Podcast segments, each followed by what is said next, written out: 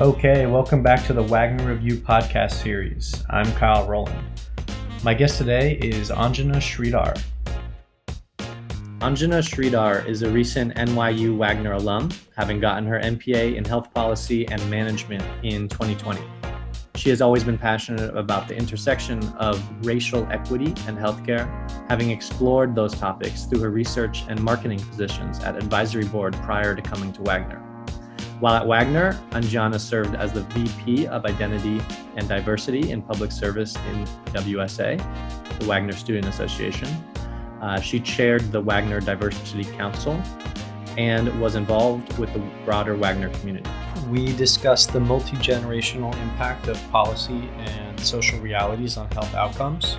We discussed the concept of cause, correlation, and effect with regard to health indicators. We discuss the impact of history on health policy and the social realities of different demographic groups. And we end optimistically with some exciting new developments in the healthcare space.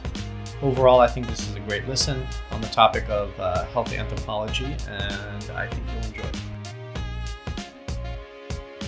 Welcome to the podcast, Anjana. Thanks, Kyle. Good to be here. Okay, so um, today we're going to be talking about public health and the role of public policy in contributing to health outcomes across different communities. Um, before we get into that, could you give us a little bit of a background with regard to how you became interested in this topic and some of the work that you are doing? Yeah, absolutely. So, as I, as you've mentioned in my bio, I've always been passionate about the intersection between social equity and healthcare. And in my view, health is a public good that if one has the opportunity to access high quality healthcare, it can completely transform your life. So, for example, if you're a child from a lower income neighborhood, but you happen to have access to high quality healthcare, that can mean leaps and bounds for your future as an adult. And so, thinking through that lens, I'm thinking critically about ways in which we can build inclusive healthcare systems that care for the people who are most marginalized in our society. And a little bit about how I became interested in doing that work. Um, when I went to uh, NYU as an undergraduate student, I was very involved in inclusion and diversity efforts on campus and I was also involved in those efforts at my at my job at advisory board. But what I realized is that I don't necessarily understand the intersection of social equity and healthcare, and so I tried to make that more of a focus of mine at my job at advisory board by taking on different research projects that had to do with health equity and made it a priority of mine while I was at Wagner. And a couple of other things I wanted to share is that I've, re- I've realized that marginalized communities in the United States they're often blamed for their health outcomes. So, my position on the topic is that health is so inextricably linked to other facets of quality of life. So, your health is not just contingent on your ability to get to the doctor's office, but it's contingent on where you live, what you eat, and what kinds of jobs you're allowed to hold. And that, to a certain degree, is contingent on the history of the community that you're a part of. So I think that all of those things have been bubbling up in my mind in the past couple of years and have made me interested in this work. Right. So you're tackling a uh, a challenging but important topic, and it really sounds like you are diving into all of the different linkages and teasing out all of the different relationships between um, our our background, our socioeconomic position, our identity, as well as the public health structures in which we live. Yeah. Uh, which is incredibly timely right now, considering the COVID pa- pandemic um, mm-hmm. which is at the fr- forefront of our minds. I feel like we can't proceed without discussing the role that that's had on society. And in addition to that, um, it's it's affected people's understandings and conceptions of uh, health outcomes and how those outcomes are formed. So maybe you can talk a little bit about that um, in terms of the health outcomes that you are analyzing. What, how do people understand health outcomes Mm-hmm. Uh, what numbers are we looking at? And uh, what are some of the issues that you see as you approach that topic? Yeah, absolutely. So I think, as you rightly put it, COVID 19 and the current police brutality that's been highlighted uh, occurring with the Black community, which is at the forefront of what we're talking about, those are all inextric- inextricably linked to public health and public policy related to healthcare. So I think when it comes to looking at numbers, what I've been interested in analyzing is the likelihood of different com- different communities experiencing different chronic conditions right so there are uh, lots of statistics around about how folks in the black community are much more likely to experience diabetes and hypertension compared to other communities. Native Americans also have a high likelihood of experiencing diabetes, hypertension, depression, anxiety, a bunch of other uh, chronic conditions, including mental health conditions. And so, what I'm really interested in looking at is understanding where those come from. I think for a very long time in medical science, there was a story that was being told about genetic predisposition to certain diseases. And while that might be the case, such as for sickle cell anemia among the Black community, that is not always the case for chronic conditions. The ways in which different communities develop chronic conditions are a product of their circumstances and are a product of the legacy that they have faced over time. So, for example, when we're talking about the Black community, which in this particular moment is very timely, we think about how segregated healthcare has allowed for black folks to experience low quality healthcare with you know in, with less resources and that's led to development of diabetes in some cases leading to amputation or um, out of control blood pressure as a result of not living near grocery stores that, that sell fresh produce and the most important thing that i'm interested in focusing on is that those are not just circumstances that occur those are circumstances that have been made based on federal policy that has occurred over, at this point, generations. And so when it comes to looking at numbers, I'm interested in looking at not only the rates at which different communities experience certain chronic conditions, but I'm also interested in looking at how years of history have really affected the ways in which people are able to access healthcare based on what community they're a part of.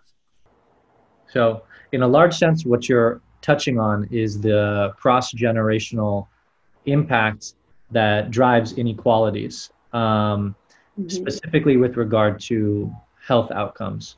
Maybe you can talk a little bit about that and the role that multi-generational inequities has on health outcomes.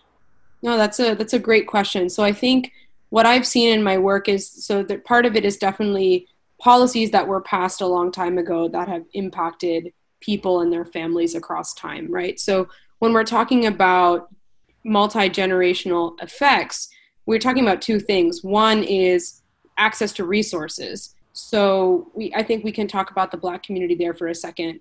Because of segregation and redlining and all of that kind of stuff, African Americans were unable to purchase homes at the same rate as white Americans, which resulted in them not being able to pass that wealth down to their children. And so that's resulted in African Americans today having far less wealth compared to white Americans because of not being able to have access to the resource of home ownership in a fair way. And I think a second part of it, and what I've discovered across all you know vulnerable communities, including race, ethnicity, and gender, is that because of these policies, that's developed a mistrust of public institutions. And I think there's lots of good reasons for that. So, for example, in the Native American community, forced relocation over and over and over again and broken promises made by the federal government have made Native Americans very hesitant to trust Western medicine or to trust the current American healthcare system. Similarly, for Black Americans, uh, different experiments that have been done on them over time, including the Tuskegee experiment, where a bunch of African American men were given syphilis and were not adequately treated for it, despite the despite penicillin being made available, has made that community very mistrustful of medical institutions in the United States. So I think what's made what's made that really fascinating is that there's this combination of lack of access to resources as well as mistrust in public institutions that has ultimately impacted both the access that vulnerable communities have to healthcare in the US as well as the health outcomes that they then that they then experience. So in your in your approach and in your research as you try to identify these causal relationships these cause and effects and you try to identify the root causes for a lot of the outcomes that uh, we are uh, that we're seeing in terms of in terms of our public health. What are you what projects are you working on with that research? And i understand that you are writing a book. Yeah that's exactly right. So i am currently writing a book. The working title is Healthcare of a Thousand Slights. And what I'm interested in doing is compiling a history of the ways in which different communities have experienced healthcare over time. And the reason I wanted to do that is because I think, especially those of us in the public health space, we tend to focus so much on public health and obviously on what's known as social determinants of health, which are these non health factors that affect people's health outcomes. But we don't always focus on the history of why those factors are even a problem in the first place, right? So that's why for me it's important to talk about what is the impact of, for example, forced relocation on Native Americans, on the way in the ways in which they access healthcare, or what's the impact on what's the impact of immigration policy uh, on the ways in which uh, those who identify as Latinx and Asian are experiencing healthcare. So, what I'm interested in doing is taking this research and translating it in a way that's meaningful and understandable for those of us who are in the public health community, as well as for people who are who may not be well versed in public health, but are still interested in understanding why America is experiencing the health outcomes it's experiencing, and in particular, why these healthcare disparities exist in the first place. And so, with your book and uh, uh, and with the, with your research, uh, what information would you like the general public to be able to access? I understand that some of it can be high level and some of it can be addressed to a more general population. What specific subjects are you most interested in broaching for the public? Yeah, absolutely. So I think for especially for those who are not necessarily in the public health space, what I want really want to focus on is this concept of causal storytelling. So when I was at Wagner, I had the privilege of taking Intro to Public Policy with Professor John Gershman, and in the second or third class, I remember we talked about causal storytelling and how it affects public policy making. So what that essentially means is what are the narratives that we're telling about different communities, and how does that ultimately impact the ways in which we build public policy? So, for example, if we believe the narrative that poor people in America are lazy and have to be held accountable, that translates into policies like work requirements for Medicaid. But if we tell a different story that the American poor are hardworking people, they tend to be people who are already working multiple jobs trying to put food on the table for their families, policymaking would then more adequately reflect that. Of course, as we know, um, as Wagner students in particular, policymaking is much more complex than that, right? But the idea of narrative informing policy is, is critically important. And so, what I want to show in the book for those who are not in the public health space is that we have been fed certain narratives over time, whether it's in the ways in which we've learned history, the ways in which the media portrays certain communities, whatever methods might exist, all of those methods have allowed us to develop certain narratives about certain communities, and that ultimately impacts the ways in which policy is built, and in this particular case, the ways in which public health policy is particularly built. Right, and and accurate storytelling uh, accurate representation in history text and narratives and uh, nuance is incredibly important. Mm-hmm. Um, however, it seems as though there are often misconceptions and misunderstandings about the outcomes as well as the causal relationships to those to those outcomes. Mm-hmm. Um, do you want to talk a little bit about where those misunderstandings come from and how and maybe in maybe part in particular what misunderstandings you find to be most important for mm. society to to understand yeah absolutely i'm really glad that you you caught on this point of accurate storytelling and how important that can be both in the context of public perception of different communities as well as in public policy more broadly so some of the misunderstandings i think come from attempts made at the at the federal level, the state level, the local level of government to tell a certain story to its citizens. It's it sounds as though public health policy often considers demographics or mm-hmm. either I don't know if it considers demographics in its strategy or if it's intention or if it just that's a causal relationship to the policy. It mm-hmm. impacts mm-hmm. specific demographics in certain ways because of geographies or whatever. Mm-hmm. Um, but are identities included in policy making discussions and discussions around the strategy of a mm-hmm. of a public health policy? So that's a really good question. So just to clarify the earlier part, I think at this point a lot of policy is not necessarily identity specific and i think that might be in an, in an attempt to ensure that policy making and implementation is as equitable as possible the only ways in which I can think of identity being salient to policymaking is when we're talking about Medicare and Medicaid, because those those forms of health coverage are specific to two types of people, right? Medicare covers the elderly, those who are over the age of 65, and Medicaid covers those who make below 125% of the po- federal poverty line. So in that case, like identity obviously impacts the ways in which those policies are written, but not necessarily in the case of other sorts of policies. Um, but I think in general at this point, there are different federal agencies or branches of different federal agencies. So, for example, um, Health and Human Services at the federal level has an Office of Minority Health. The New York, New York City's Department of Health and Mental Hygiene has a Center for Health Equity that does that does a lot of research on health disparities. So there is that research and that attention being given to the salience of identity, especially in the context of health disparities. But I wouldn't necessarily say that identity is at the center of policymaking in the public health space.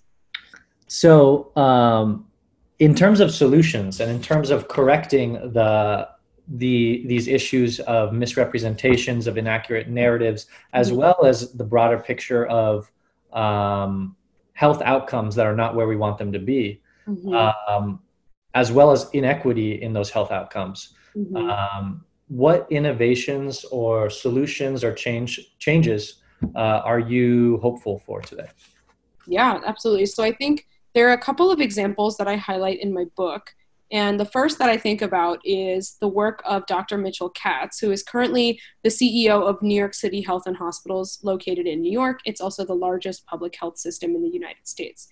And the reason Dr. Katz comes to mind is because he used to work for public health departments and safety net hospitals caring for really vulnerable patients in California. And so when he was a medical director in LA and San Francisco, he had identified loopholes in California statutes that would allow him to start needle exchange programs. And this was during a time when needle exchange programs or giving money to rehabilitate those who were struggling with addiction was frowned upon in the 90s. But he was able to uh, he was able to get his public health department on board to declare a public health emergency so that the needle exchange program could be set up. It was that was the only circumstance in which something that taboo would be allowed. And the way in which he did that is he built coalitions with existing political stakeholders to get their permission to subvert these existing policies. And the reason I think that's such an interesting story is we often talk about policy reform as a way to tr- to make change and while that's incredibly important that may not always be politically possible and so, what Dr. Katz has done is taken a very tricky situation and recognized a vulnerable population in need of support and made do with existing circumstances to ensure that that population received the support that it needed. And so, in this way, Dr. Katz was able to establish the, I think it was one of the first needle exchange programs in the United States. So, that's an example of how one can subvert policy to create change. And so, I advocate for that as a solution, especially in situations where transforming or reforming policy may not be possible. I think it's also important for us to think about technology as a, as a disrupting tool. And I bring up technology because I think, for the most part, in the health space, we talk about technology as this new and flashy thing, right? We talk about wearables and how our Apple Watch might track the number of steps we take and all this new and fancy research that might be taking place. But we're not always talking about how that technology can actually benefit those who are at the lowest rung of the socioeconomic ladder or who are at the lowest rung of American society.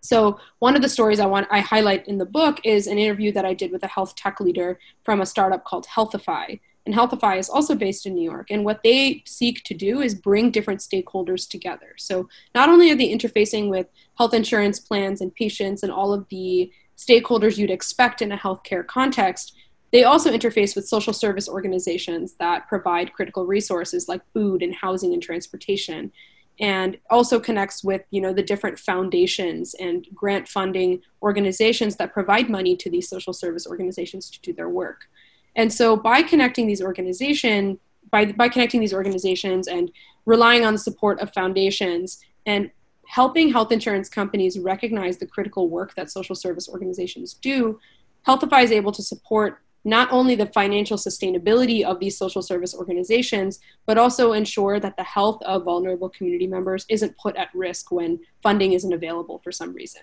So, those are just two examples, and I know I've spoken about both of them at length, but I think that we should be thinking critically in public health about policy and technology as two ways in which we can make meaningful change in the healthcare space for vulnerable communities. Okay. Uh, Anjana, thank you for joining the podcast today. I wanted to just open the floor in case you had any concluding thoughts that you could leave us with today. Yeah, absolutely. So, as I've been doing research across time, I think one of the things that keep that that keeps coming up in my mind is that in the US, we end up building policies and solutions not out of compassion, but out of judgment and power. So I think thinking critically about how different institutions in the US wield political power and the power of policymaking is really important. And that power and judgment ultimately impacts different populations in the United States. And so that's one thing I want readers and listeners to be mindful of. But I also think that the way in which we move forward is not necessarily just by thinking about building compassionate policy, but also recognizing the ways in which these you know false or harmful narratives about different communities have allowed for that judgment and power to pass different policies that have not been helpful to them. So once we have a clearer and more meaningful understanding of these narratives and where they come from and how they relate to health in particular i think we can be hopeful for a better future in which policy is a tool used to lift up voices that aren't being heard and to lift up communities that aren't experiencing the healthcare that they should be. Uh, Anjana, thank you for joining us on the podcast and for educating us on your your topic and letting us know about your book. I look forward to reading it uh, when it's ready. Uh, and once again, thank you for joining us on the podcast. Yeah, absolutely. The book comes out in December. I encourage anyone who's interested to feel free to reach out to me. And thanks so much for, for taking the time to chat, Kyle. Appreciate it. Okay, thank you. That's going to do it for this week's episode of the Wagner Review Podcast. Thanks for tuning in. Catch you next time.